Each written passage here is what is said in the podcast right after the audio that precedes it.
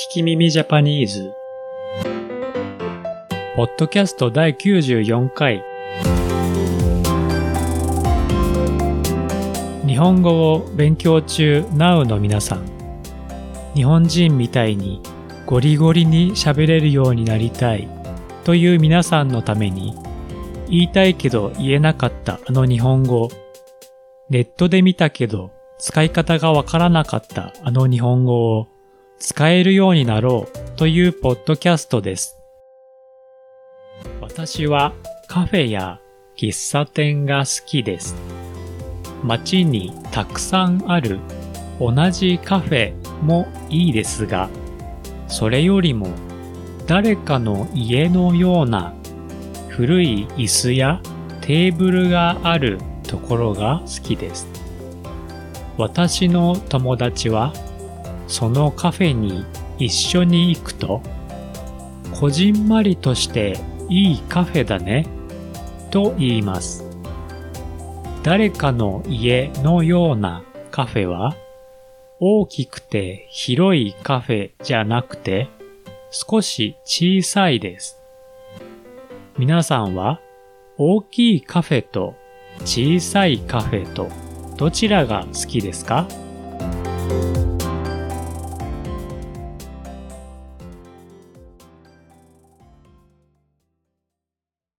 今回のお題は、こじんまりです。小さいですが、きちんとしていて、気持ちがいいところや様子です。それでは聞いてみましょう。彼女の家はこじんまりしている。彼女の家はこじんまりしている。彼女の家は小さいですが、綺麗です。ということです。レストランや温泉を言うときによく使います。小さいけどきちんとしているお弁当やお土産にも使います。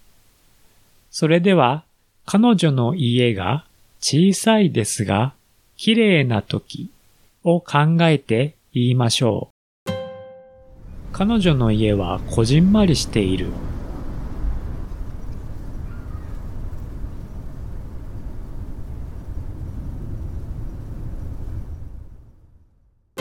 犬と一緒にこじんまりと暮らしています。犬と一緒にこじんまりと暮らしています。その人は犬と一緒に小さい家にきちんと住んでいます。ということです。大きな家や大きな車があったり、よくいろいろなところへ出かけたり、忙しくない人ということです。それでは、小さい家にきちんと住んでいる人を考えて言いましょう。犬と一緒にこじんまりと暮らしています。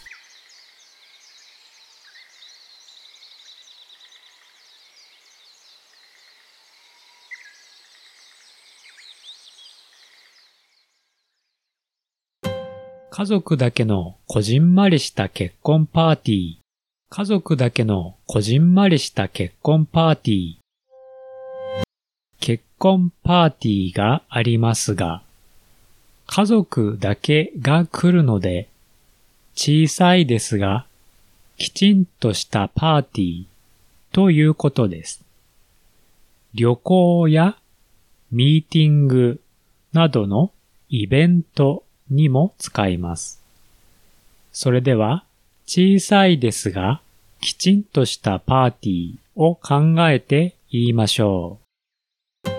家族だけのこじんまりした結婚パーティー。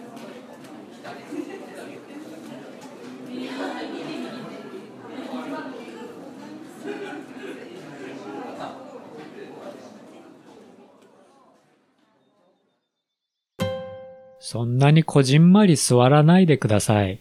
そんなにこじんまり座らないでください。椅子に小さくなって猫のように座っているみたいです。ゆっくり手と足を伸ばして座ってください。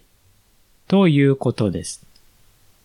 絵を描くときに大きく描かないで小さく描いた時にこじんまりした絵という風に使います。それでは大きく座らない人を考えて言いましょう。そんなにこじんまり座らないでください。